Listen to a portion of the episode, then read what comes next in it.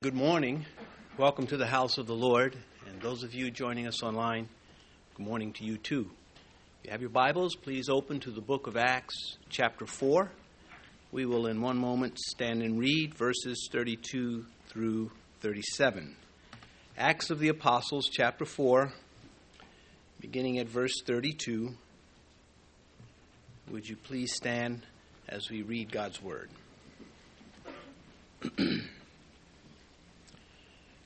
Now the multitude of those who believed were of one heart and one soul. Neither did anyone say that any of the things he possessed was his own, but they had all things in common. And with great power the apostles gave witness to the resurrection of the Lord Jesus, and great grace was upon them all. Nor was there anyone among them who lacked, for all who were possessors of land or houses sold them and brought the proceeds of the things that they sold and laid them at the apostles' feet. And they distributed to each as anyone had need.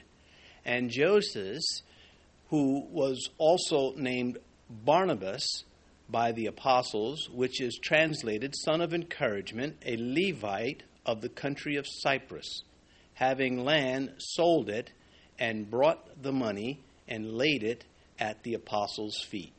Please be seated. Well, a lot's going on here. Uh, for those of you may be unfamiliar with the book of Acts and what is happening in this section, I'll a brief review. The apostles, the handpicked men of Jesus Christ, these particular two of the twelve, um, Peter and John were going to the Jewish temple during the hour of prayer.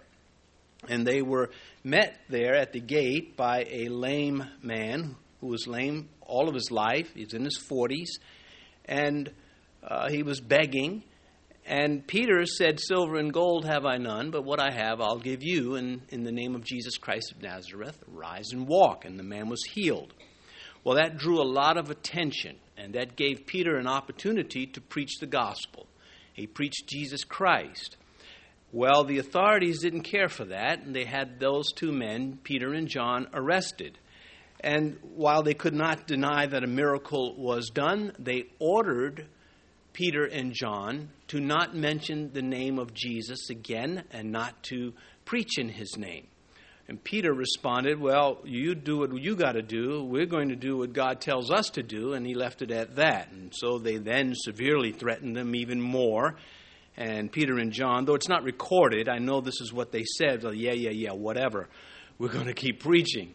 Uh, of course, they were not, no evidence of them being snarky or, or, or rude, but they just stood their ground and they go back uh, to the church. They don't go home first these two men released from an, an overnight in the jail, they go to the church, the bride of Christ. Uh, it, I think is something very wrong when we refer to the church as a campus. The word is a very special word. It is linked to the word Lord, Kyrios, the hero of the church. The, the name means something. The sanctuary. This is not an auditorium, this is the sanctuary. This is where we come because God has arranged this for us, and we grow, we find strength spiritually, which gives us strength in every other area of life that God wants us to have if we will avail ourselves, at least by depending on Him. Words mean something. And uh, we should not uh, trivialize that. Well, I digress just a little bit. Coming back to this, they go to the church, and there they prayed in Acts chapter 4 and verse 29, we read, Now, this is what they were praying. Now, Lord, look on their threats and grant to your servants that with all boldness they may speak your word. And then verse 31 And when they had prayed, the place where they were assembled together was shaken, and they were all filled with the Holy Spirit, and they spoke the word of God with boldness. So they asked God for boldness to speak in the face of these threats, and God granted it. And that's now what, what is happening in Jerusalem at this time as people are coming to Christ, they're getting saved. They were getting saved since the day of Pentecost when Peter stood up and preached and the Holy Spirit came upon the church. That moment created this moment. All that preaching and all those converts that had converged on Jerusalem for the day of Pentecost, many of those converts stayed in Jerusalem. And then they had needs. Those needs had to be met. They had to eat, they had to find shelter. This was a big issue in the church. Luke doesn't really give us much comment. He just lays it out for us. And so we'll pick it up there and we'll try to color in color in the blanks or not the blanks, but uh, we'll color between the lines. Verse 432 Now the multitude of those who believed were of one heart and one soul. Neither did anyone say that any of the things he possessed was his own, but they had all things in common. Well, what's characterizing this time of need is that this lack of uh, material possessiveness. There, there, was people weren't oh this mine, this, you know. There was this spirit of grace. Now here are two possibilities again of why this is happening. The first one that some would say is that the Christians were, or the Jewish converts from Judaism to Christianity were being cut off by their family members and by uh, the places of employment and lost income. The problem with that is the church is not yet persecuted in Jerusalem. At this time, uh, the, the, the, the authorities opposed the apostles, but the common people approved of the Christians.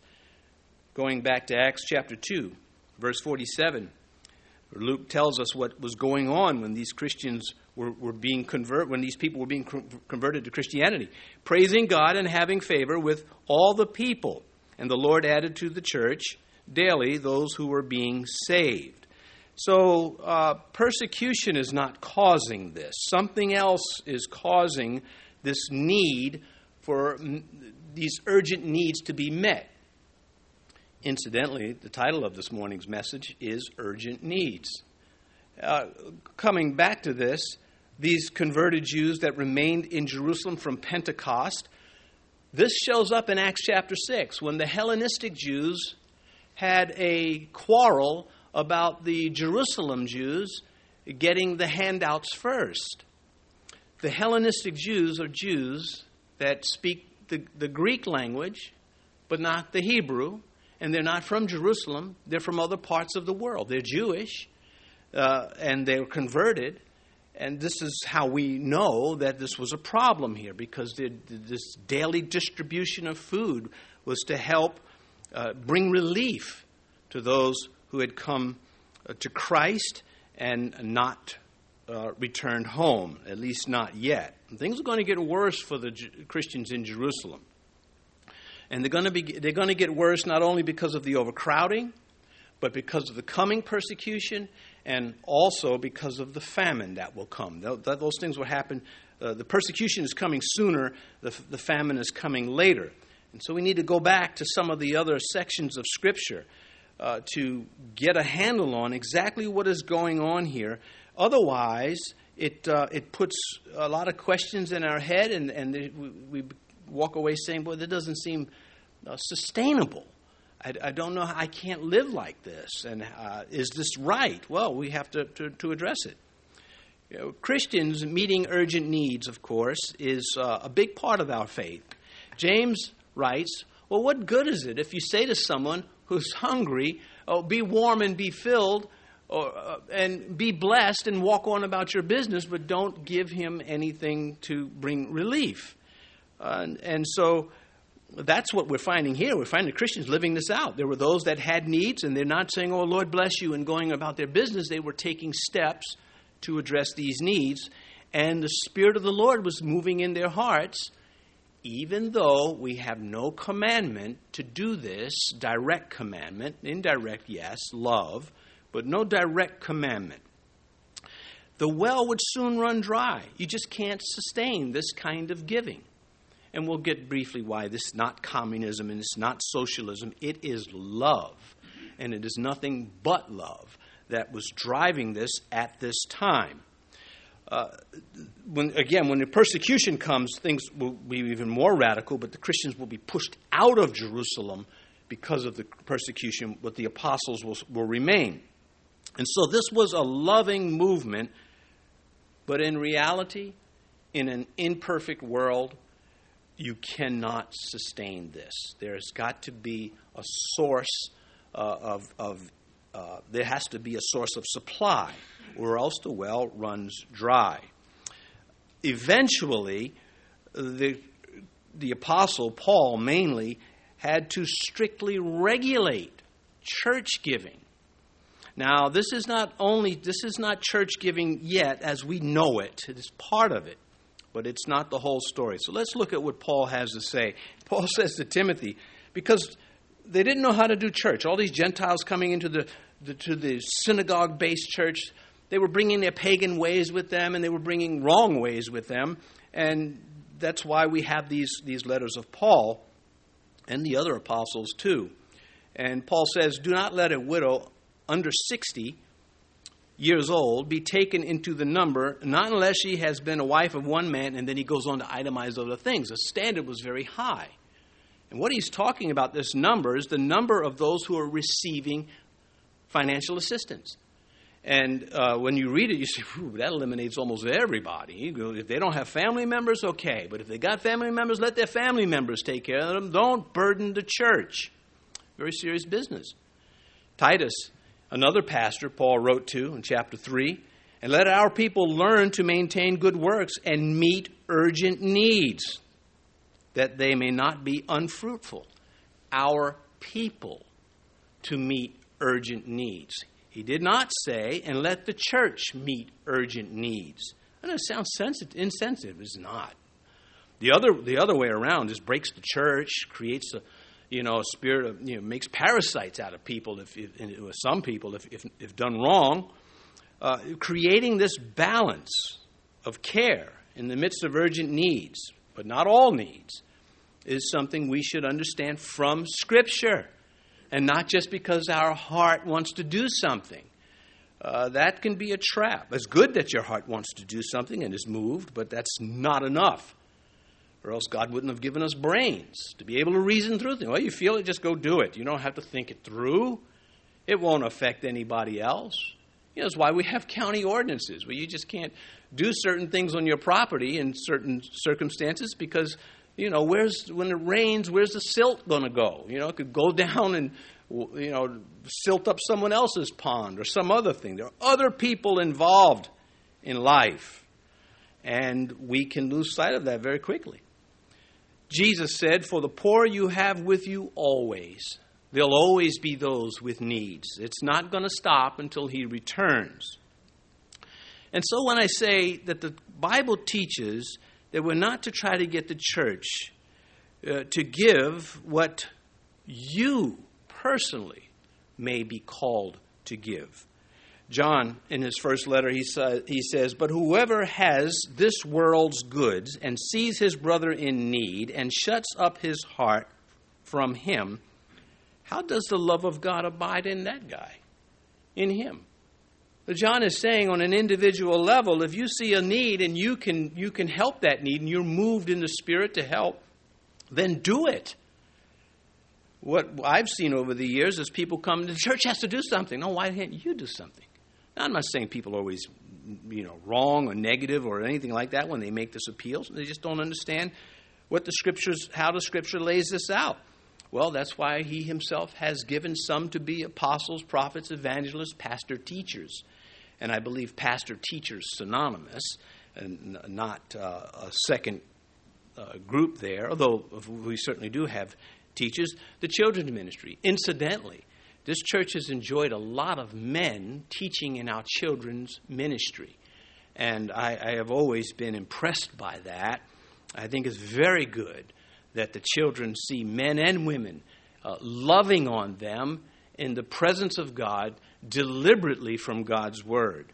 That there's uh, the question marks are taken away as to what's going on in the church. Some kids go to church, it's just a babysitting center. Here, you go back there, if you're a teacher and you're not prepared, those kids are going to gobble you up. They know their Bibles. And mom and dad are home, you know, you're going to take that guy down if he doesn't know this verse. And anyway, uh, Second Thessalonians, just to put a the brakes on some of this, Paul was doing.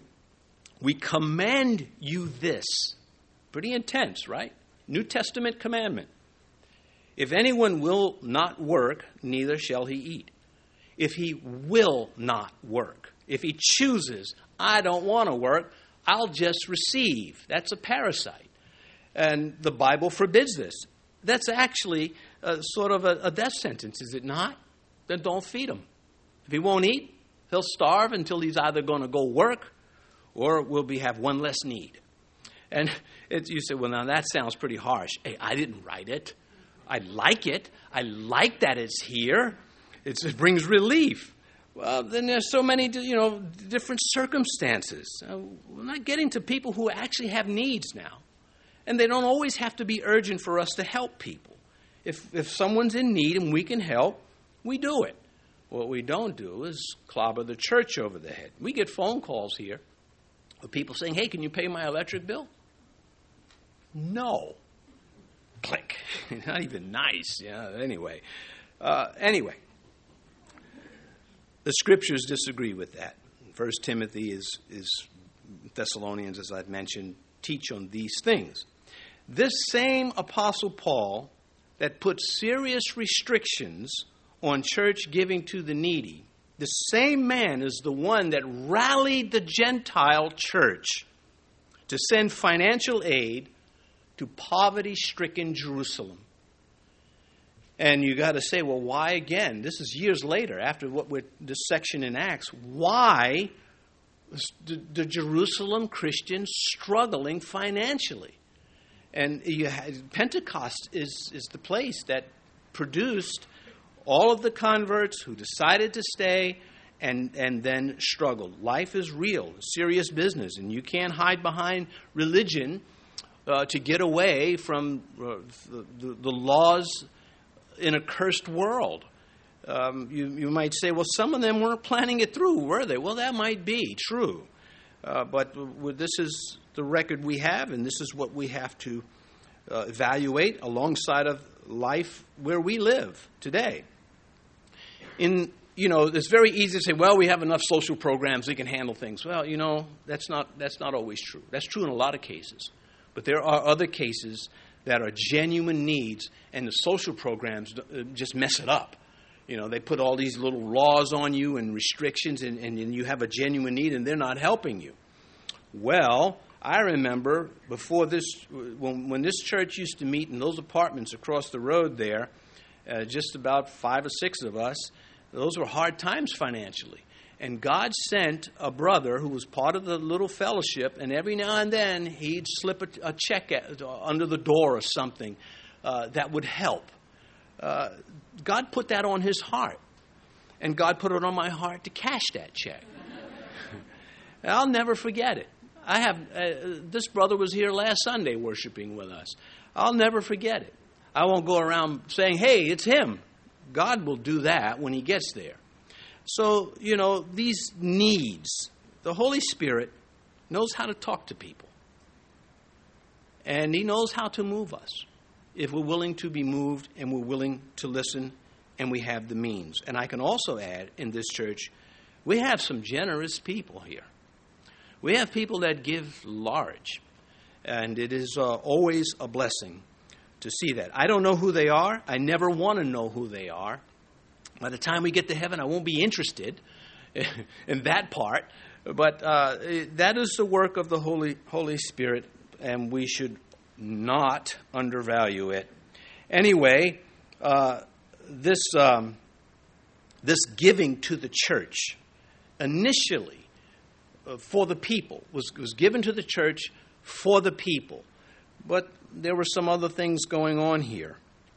Um, at this point, again, the church is not moving out into the world as the Lord commanded. Jesus said, Go into all the world, and, and they're just huddled in Jerusalem.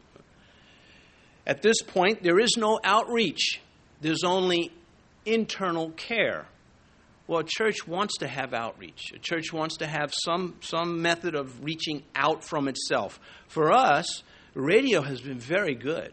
We have a much larger congregation uh, on the, in the airwaves than we do physically in the building. And we in, in Florida, uh, just some in Ohio, and, and here in, in Virginia, it's been very good. Uh, and that's outreach. It's not cheap, and I'm not whining about the price. I think it's worth it. Um, a laborer is worthy of his wages.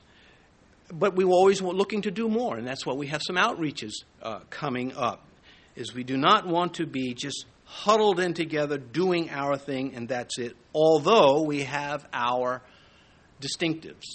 We have a, a directive from God to the pastor, and that moves out to the congregation. If the congregation is leading the pastor, fire that pastor. He's not a pastor. I don't know what he is. He's a speaker or something. He's, this is not then a pulpit, it's a lectern. Uh, the Word of God. The man of God is to know the state of the flock, he is to lead the flock. Uh, this is biblical. We never read of Paul asking anybody, What do you think I should do when it came to ministry? I mean, he might have said, you know, I don't know, what should I get, the vanilla or the chocolate? Or, you know, but, but when it came to preaching the word and ministry, he got his orders from God. And uh, it, it works wonderfully. The church at Laodicea in Revelation 7, the nauseating church, and that's what it is, uh, on the other hand, that was the people's church. And they did, uh, they did what the people wanted, and Jesus said, Hey, I'm outside trying to get in, and you're, you're all in there just doing your thing in my name, and I have some objections for you. Anyway, coming back to verse 32. Now, the multitude of those who believed were of one heart and one soul. Well, this is what Jesus asked the Father twice in one prayer. And when those kind of things happen, there, that there's an emphasis that we should not dismiss. John's Gospel, chapter 17. Truly, this is the Lord's Prayer, whereas Matthew uh, uh, 6 gives us uh, the prayer from Jesus to the disciples, Our Father who art in heaven, which every Christian should memorize. It is, it is the template for prayer calibrate your heart, get it right first. Where, who are you addressing and who is he? Our Father who is in heaven. Holy is your name. Uh, it, it is a big deal. Well, when Jesus prayed, he said uh, to the Father, Now I am no longer in the world, but these are in the world, and I come to you, Holy Father. Keep through your name those whom you have given me, that they may be one as we are one. That's the first part of that prayer, first time in that prayer, that he asked for unity amongst his believers. And then it continues in verse 22 of John 17. That was verse 11. Here's verse 22.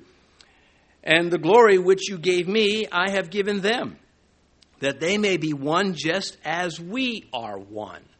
So Christ said, I, I want the church. I want the assembly of believers, not just this universal church, which is global and covers every age of human history uh, from the church age on, but also the local church. And it's, it's, you know, you get a little disturbed when you hear, well, the church is everywhere. Yeah, it is everywhere, but there's also a local church. And without that local church, that church everywhere will die. And so it, they're both a big deal. Uh, but let's uh, make sure we don't put the uh, cart in front of the horse. The local church has got to be strong and first, and then the other will come as a product of that. So twice he asks for unity amongst believers. Uh, he continues here in Acts 4:32. Let me pause here for a minute. Now I might be going a little fast for some of you. Uh, I don't know how to slow it down. except to say uh, the, you can, the, recorded, the messages are recorded. There's a lot of information in the Scripture. God has a lot to say to us. And it is none of it's casual. All of God's word is deep and demanding. His criteria is high. It is so high we can't reach it without His grace and kindness. But we can glean so much from what God has made available to us that we are far better off than we ever would have been without it. Uh, God does not say, Look, you know I love you, guess about everything else.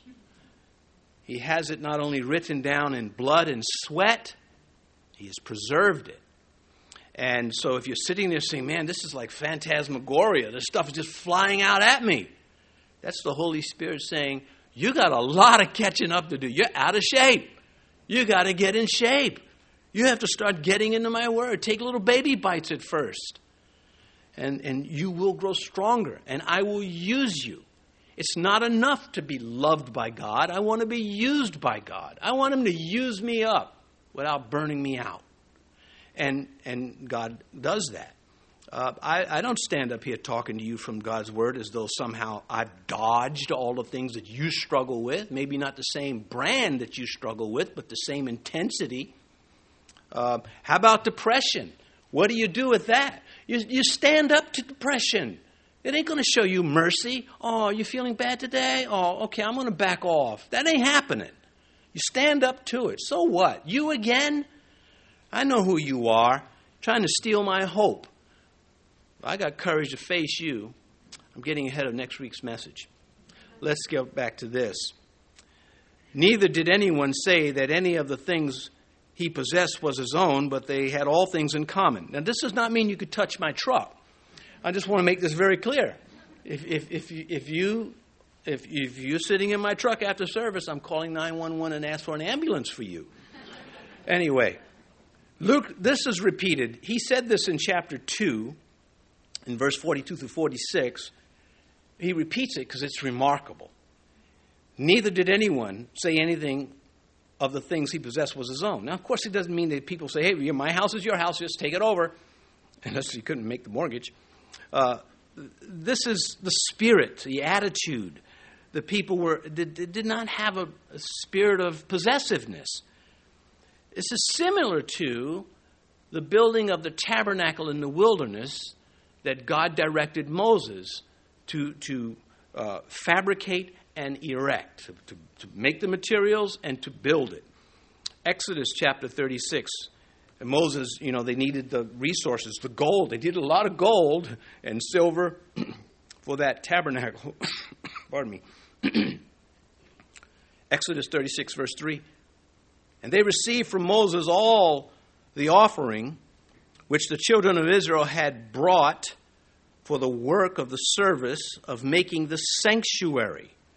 So they continued bringing to him free will offerings every morning. These people in the, in the days of Moses that were banned from going into the promised land because of unbelief, because of those who were uh, full of doubt and, and ready to tell it, ready to get others to doubt along. So we can't take them. There's giants in the land. We can't do this. And Caleb says, they said, we're like grasshoppers to those guys. And Caleb says, I ain't no grasshopper. I'll take those dudes out. Let's go get them, boys. And, you know, him and the voice of Joshua did not prevail that day. And so they were sentenced as a people to the wilderness. And good, faithful people had to endure the punishment alongside the guilty such is life. Verse 36, uh, uh, Exodus 36, verse 5 in this time, what happened? People are bringing every morning, they're bringing the free will offering. Nobody's putting a gun to their head. Nobody's up there. If you don't give $5 more, this radio ministry is going to go off the air. If you don't do this, we can't build a new gymnasium for the children to sweat in. Uh, nobody. Not, it's not in the scripture. I hope a distinctive of this ministry is the minute we find out we're shoving this thing forward, we're going to stop it goes away. Uh, if, if workers don't come out and do it joyfully, then we get rid of it. Uh, that would be all the way to if no one showed up here. Well, we'd have to just close up the doors, and, and then I'd have to go be a fashion model or something. anyway, verse five, and they spoke to Moses, saying, this, "The leaders are coming to, to Moses. The people bring much more than enough for the service of the work of Yahweh that he commanded us to do. So Moses gave a commandment, and they caused it to be proclaimed throughout the camp, saying, Let neither man nor woman do any more work for the offering of the sanctuary. And the people were restrained from bringing for the material that they had was sufficient for all the work to be done, indeed, too much do you think there's anybody, there aren't many on television that would tell people, please, you're giving too much. Uh, these prosperity teachers, you know, God made you rich. And uh, the, anyway, I'm off on my own thing there because it's annoying. This is a lie in Jesus' name to say that God wants to, to make your bank account, you know, seven digits or something. It's, it's just not true. There, there's, there's just more to life than uh, amassing wealth, as Jesus taught. Anyway, uh, all that a man has is granted in this sense by God. Everything you have, every possession that you have is granted, it, it is filtered through God. Which some will say, well, hey, there's a discrepancy here. You know, why does this one get more and this one get less? Well, if you're faithful to God, you'll find out when you get to heaven. But for right now, you, we have to be faithful with what we've been entrusted with. When the Jews divvied up their land, this tribe got this lot, and it was really small. And then the other tribe got this lot, and it was really big. Well, God was the one that assigned the allotment, and uh, that is continued. So let's take it new, Old and New Testament alike. Deuteronomy 8, uh, Moses saying to the people that they need to depend on God. Uh, then then you say in your heart, My power and my might of my hand have gained me this wealth, and you shall remember Yahweh your God, for it is he who gives you power to get wealth, that he may establish this uh, his covenant which he swore to your fathers as it is this day. Now they're going to miss they're going to many of them are going to abuse these kind of verses. Ezekiel points it out this way to the people. He says, "You have also taken your beautiful jewelry from my gold and my silver, which I had given you, and made for yourself male images and played the harlot with them. So, Ezekiel, God is saying through the prophet Ezekiel, I've given you gold and I've given you silver, and this is what you've done with it? You've made monuments to perverse idols? How's, what's going on with that?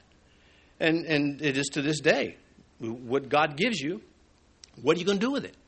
Well, these Christians here, many of them were selling land and bringing the money to the, to the church and saying, We need you to take this and help the people out.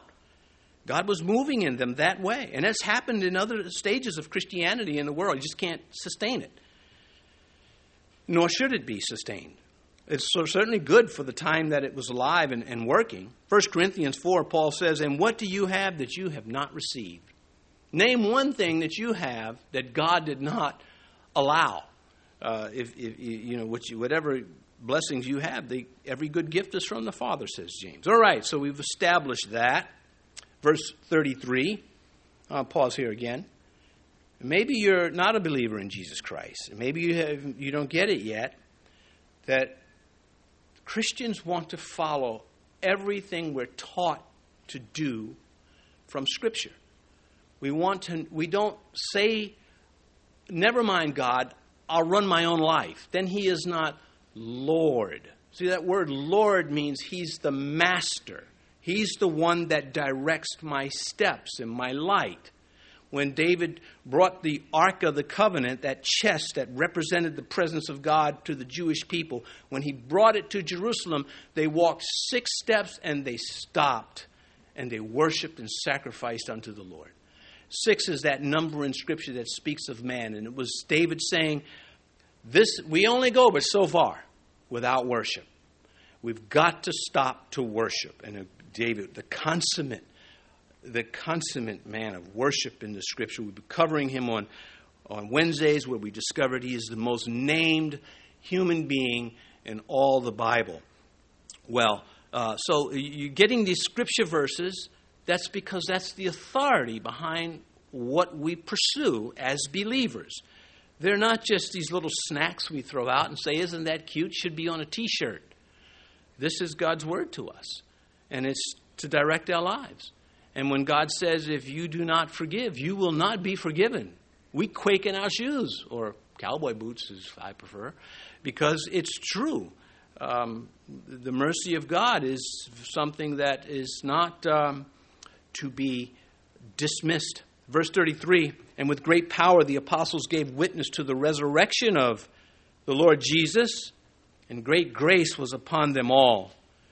Think about how many believers, since these ancient Christians came along, have suffered and died for preaching the gospel because they believed this, because they fulfilled this. If we were looking for a verse to summarize the entire book of Acts, this would be a good one, would it not? Let's see it again. And with great power, the apostles gave witness to the resurrection of the Lord Jesus, and great grace was upon them all. The apostles are referred to 30 times in this, this book of Acts. This is why it is mostly referred to the Acts of the Apostles, uh, interchangeable with the Acts of the Holy Spirit. Either one is fine because these men were chosen by Jesus Christ Himself, and it is showing us the actions they took after Christ was risen and then ascended to heaven. These are the actions of the, of the followers of Christ. It has 20 nine chapters. If you look in your Bible, 28 of them are posted. We are the 29th chapter. Every church after the apostles is the 29th chapter of Acts. It is still going, the Acts of the followers, the disciples of Jesus Christ. This is a wonderful book, and we haven't even started yet. Uh, it is going to intensify. Uh, very much. It'd be easier to read these things that are coming than it would be to have lived them. So, here again, the emphasis is on preaching the resurrection. That's what is clearly stated. Because the resurrection of Jesus Christ encapsulates multiple doctrines the sovereignty of God, the love of God. Because you have to say, well, what precipitated? What, what what uh, happened before the res- well there was a death there was a death of god the son why for sinners to pay their penalty because we're all sinners every single one there are sinners that are saved by grace and there are sinners who are not saved by grace there are saints and there ain'ts and a saint is someone separated by God. It's not someone that uh, you know the church voted on. Okay, this guy we really like what he did. We're going to make them a saint. That's that is unbiblical. That is anti-scriptural. That is that can belong. And you say, "I'm offended by that." Well, then you're offended by the Scripture. Uh, a saint in the Scripture, when Paul says to the saints at Colossae, they were living individual Christians. When he says to the saints at Corinth, they were Christians who were a problem. You know that emoji with the hand over the face, like, oh boy. That goes on Corinth because that was the church. Thank God for that letter. I tell you, I would have I would have moved out of Corinth and moved to Philadelphia, not Pennsylvania, uh, Philadelphia in Asia Minor. I would I would I don't know if I would have wanted to go to Smyrna where they were killing Christians, but all right. Well, that's just a little side note. Uh, maybe you would have stayed in Corinth because they were kooky. I mean, not all of them, but a great many of them had had hijacked the church, and they broke Paul's heart. Uh, so much so, one of the Corinthian letters we don't even have. It wasn't preserved. And Paul just, you know, it was a real tough fight for him. Anyway, uh, their eyewitness account made them what? Witnesses. You, we, we see it with other things than just our eyes. You don't need my eyeballs to see what God is doing. I have a spirit that is alive. I can see in other ways. Uh, Fanny Crosby, who wrote so many hymns that we sing, or in hymn books. She was blind, and she just loved on the Lord. And of course, she's, she's not the only one. Peter, in his letter, one of his letters, See, these men, they followed Christ. They were chosen by Christ to lead the church, and they wrote things to the church, and the Holy Spirit has preserved them, and they have become Scripture, the Bible. Well, Peter saw Jesus, used to walk with him, dine with him, saw Jesus angry, saw him happy, saw him in, in, in, all of the, the facial expressions and mannerisms, gestures that go with that. And yet he finds himself amongst believers who never met Jesus Christ, never saw him with their eyeballs, but loved him just as much as Peter loved him. And this was kind of, I had to have been something that one day he's in the congregation singing with the congregation, realizing these people loved my Lord and they've never met him. 1 Peter chapter 1 verse 8, whom having not seen you love. Though now you do not see him, yet believing you rejoice with joy inexpressible and full of glory. He saw the glory. He saw these people are at it. When we were singing, we're not singing to the ceiling. We're not singing to the singers. We're not singing to some lover uh, on earth, a romantic ballad. Not that there's anything necessarily wrong with that. We're singing to the one we love, Christ, God the Son, on the throne of God and here right now. And, and that's what we believe. And we're not ashamed of it. In fact, not only are we not ashamed, we're eager to tell it. We're excited about it. And great grace was upon them all. And grace is love in action, among other things. It is undeserved kindness. When you show grace, you're not saying, listen, you deserve this niceness I'm showing you. Most of the time, you're saying, not every time, but many times, you're saying, you don't deserve this, but here. Uh, maybe you're just letting an insult fly by when Jesus said, turn the other cheek. That's grace. Psalm 90, verse 17 and let the beauty of Yahweh, our God, be upon us, and establish the work of our hands for us. Yes, establish the work of our hands. Oh man, dependence on God. And, and it's painful sometimes. However, with all this grace flying around, there's chapter 5. We're, in, we're ending chapter 4 this morning, I think. How much time we got here? Anyway, uh, chapter 5 is coming. Any time in the Bible you find grace and love of God, there's the rod, there's the stick. Like, don't forget, if you abuse this, I'm going to use it. Now, you parents, the rod is not only for striking, it's the rule. If you discipline them early, you won't have to deal with it so much later on. They'll get the rule. Uh, you know, physical punishment sometimes is necessary for on a child. But the ideal is to have them respect the rod. Thy rod and thy staff, they comfort me. Not only is the rod and staff used on the wolf, it can be used on me too. Not to the same degree of intensity, of course.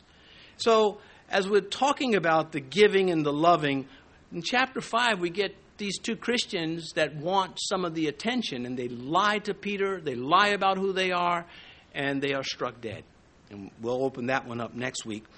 Uh, but there's verse 34 Nor was there anyone among them who lacked, for all who were possessors of lands or houses sold them and brought the proceeds of the things that were sold, verse 35, and laid them at the apostles' feet, and they distributed to each as anyone had need. Well, that's not going to last, but it, it was, for the moment, it was very necessary. In Deuteronomy, Moses promised material blessings to, uh, to reward those who were obedient to, to Yahweh. And again, Yahweh, Jehovah, uh, Jesus Christ in the Old Testament. The goal became amongst the Jews this uh, need to acquire material wealth as a sign of God's blessing. Not all of them, but many of them felt if God is going, if I'm obedient, God will bless me with material gains. And uh, that will be proof that God is blessing me and he, I am in favor with him. Now, there's elements of truth to that, but that's not, certainly not the whole truth. Lazarus, Lazarus died a beggar, and the angels took him to Abraham's bosom.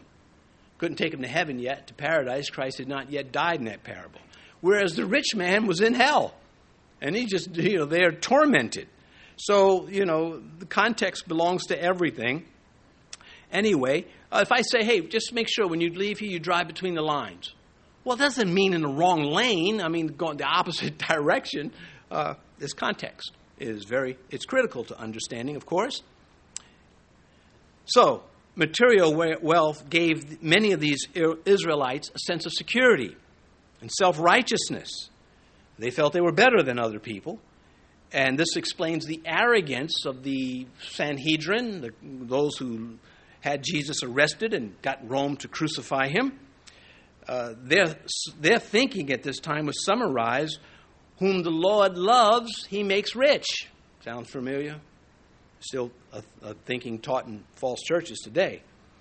Many gave alms to beggars as to, to gain merit, favor with God. But here's the point the Christians here are giving out of love, they're not giving to get. They're giving to help. That's what they're getting in return. They're not saying, well, if we give, then God's going to bless that seed offering, brother. If I put a dollar in, He's going to give me a $100 back. Why should God do that? Uh, anyway, verse 34 Nor was there anyone among them who lacked. So the material needs were met. The Lord is my shepherd, I shall not want. But the clock is a ticking. They need to get to work, and evidently they don't. Eventually, because this is unsustainable, and it becomes a hindrance to preaching. When we get to chapter 6, we'll see that. The people will be distracted from the word, and it will be the loving welfare that they begin to look for. And Peter, uh, under the Spirit, says, uh uh-uh, uh, we are not going to be doing that anymore. We're going to give ourselves to the word and to prayer. Uh, this is a fundamental. I have noticed many times Christians who are into, uh, you know, pantries and soup kitchens kind of a thing, you know, a good work. Nobody's disputing that. I'm not. But if, if you're doing it without the word, then I have a big problem with it. And if you give the word, you'll have less people to, to minister to in that way because they'll become stronger. Uh, and the ones that I've met, well, two that I can remember here that have, well, I do this, and you know, maybe you church could use it, and you know, I mentioned it in the scripture, and they just like kind of dismiss that. Yeah, yeah, yeah, yeah, yeah. What? How does that work? What, I mean, this is not Mother Teresa's paradise where you can just never mind what God's word says. I'm going to help people who need things. In fact, I'm going to help them believe in things that God forbids if it makes them comfortable. That's the kind of thinking that we're not with, and that brings persecution on us. People think, oh, you're not loving? Shut up. You talk about I'm not loving. What is that, your secret weapon? It's like once you tell me I'm, you know, we're seeing this with these people who are saying, I, I, I was born this, but I'm now going to be that, they, them. We're seeing them, if you don't agree with them, somehow you're not loving. Well, how does, does that a one way street? I mean, are you not loving by not agreeing with me that Jesus Christ is Lord and you're a sinner and you need to repent and abandon that? Aren't you the loveless one towards Him? Well, of course, reason doesn't matter in those arenas, does it? but it does to us, and we stand our ground. And uh, just telling the truth does not make us loveless, though telling the truth requires love, or else you're just clobbering people. Well, uh, there's no mention here of the apostles as they oversee these funds. Uh, there's no mention of the people di- specifying where the funds are to be spent. There are no strings attached. You can't give to the church and say, this is for. You give to the church and the, the, the leaders take it from there. That is the biblical template. If you say, well, my church does it differently, well, that's them. But uh, this church tries to follow the, the template as we understand it. If they understand it a different way, then they should get some of my CDs. And no, I'm kidding. Uh, yeah. Uh, anyway, uh, it's more to say, but let's. Jesus said this when you do a charitable deed, do not let your left hand know what your right hand is doing. If you give it, don't say, "Oh, and by the way." Give it, just just you give it and you leave it with the Lord. It is a gift to him. Uh, you may be doing it on behalf of people, but it is still to Jesus. When you did it to the least of these, you did it unto me. There's this uh, sort of a story that uh, a man gets to heaven and he sees Jesus wearing his, his jacket. And he says, uh, Where'd you get that? And he says, You gave it to me. He says, When? He says, Remember you saw that beggar that had no clothes on? You took your jacket off and you put it on him? You did it to the least of these, you did it unto me. That's a good story. I should take credit for that, but there's no money in it, so why bother? Anyway, that's uh, lampoon. Anyway, this is not socialism, it was love. It was not forced, number one, and it's not communism either. They only contributed as need arose and in preparation for need voluntarily. And they continued to grow their personal income and spend it as they wanted to. So there's anybody that's well, this is communism, and no, it's not. Uh, there are times when people do things like that. As Christians, you can use judo on them. It's somewhere in the Bible. you can use judo on people that you don't agree with. All right, well, back to. Uh, well, for those of you, for those of you who suppose that tithing was for the Old Testament, here's the New Testament pattern: sell everything and give it to the church. Yeah, you're a cheapskate. You need to be shoved. Is that's the truth? Anyway, uh, verse 36, almost out of time. Bear with me, almost done. And Joses, who is also named Barnabas, verse 36, by the apostles, which is translated son of encouragement, a Levite of the country of Cyprus, verse 37, having land sold it and brought the money and laid it at the apostles' feet. This is a critical character in the New Testament and in all the Bible. So much so that, God willing, I'll do a topical on him this coming Sunday. Uh, there is just too much to pass over and just comment uh, verse by verse comment time. Uh, he, humanly speaking, had Barnabas not been who he was, there'd be no Apostle Paul, that we as we know him. Uh, there would have been a Christian living in uh, Cilicia doing church, and that would have been pretty much it. So we'll, we'll look, open that up. We will comment that the name Joses here is the Greek version of the Hebrew Joseph. The name Joseph means God will add. That's the idea behind the word. And this man added to every environment he went into. And he is worth studying and learning from, and he will rebuke all of us without even trying in a, in a wonderful way, not a harsh way. So I limit my comments on him. It says that uh, they, the, the disciples named him encouragement. Uh, they noticed him because he could build people up, and the disciples had enough discouragers that this guy stood out. Huh? What? You mean he's actually encouraging us? You think you think because these men were handpicked by Christ and did miracles that they did not have those snarky, snide remarks go their way. Jesus would have never done it like that. You know, they just, you know, and, and so here's Barnabas like, man, the Lord would have done it like that. I mean, he must have told you how to do it. I mean, he just comes with good news. He just brings sunlight into the room. The other ones, they're closing blinds and sh- nailing them shut. Empty barrels make the most noise. And so, if you're sensitive, uh, you'll, you'll pick up that here's a man that's actually encouraging us. Um, and um, God takes notice of that, so does Satan. Remember, the armor of the Christian, well, your flesh is armor too. For every action is a reaction. You know, Newton's the third law of physics. You know, there's uh, uh, John Newton, who wrote Amazing Grace. There's Isaac Newton, who was a Christian and came up with these laws of uh, figures, uh, physics. And then there's Fig Newton, whom we all love. so, all right. a Levite of the country of Cyprus. He and Paul, then he and his cousin Mark will visit Cyprus. We're out of time. We'll get to this as we move forward. His first visit was Paul, was, was powerful. His first, his second visit was Mark, came from a near, from a big fight that he had with Paul. And we have to open these things up. So I'm close with this. Uh, catch the emphatic uh, events that happened after the apostle pr- prayed in, in verse 31. The place quaked.